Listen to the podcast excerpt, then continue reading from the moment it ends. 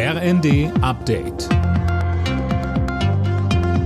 Stündlich neu auf den Punkt informiert.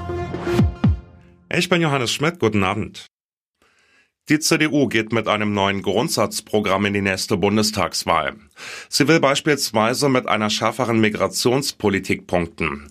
Außerdem schlägt die CDU ein verpflichtendes Gesellschaftsjahr für Schulabgänger vor.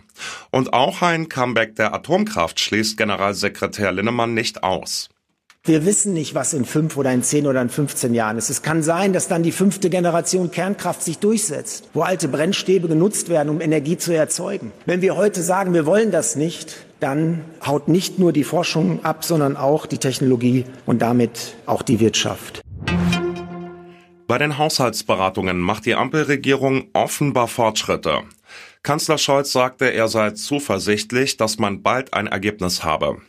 Er berät gerade erneut mit Wirtschaftsminister Habeck und Finanzminister Lindner. Es geht darum, wie das 17-Milliarden-Euro-Loch im nächsten Jahr gestopft werden soll. Ständige Verspätungen und zufriedene Kunden.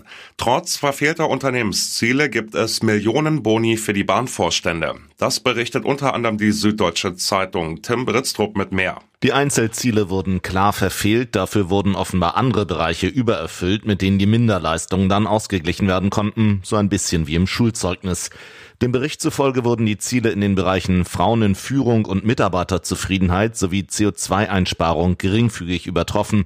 Damit dürfen sich die neuen Vorstände über insgesamt 5 Millionen Euro Boni freuen, zusätzlich zum Grundgehalt von insgesamt rund 4 Millionen Euro.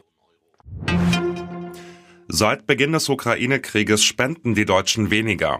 In diesem Jahr waren es bis September nur 3,2 Milliarden Euro, 600 Millionen weniger als 2022, so der Deutsche Spendenrat. Die vergangenen beiden Jahre waren allerdings auch Rekordjahre.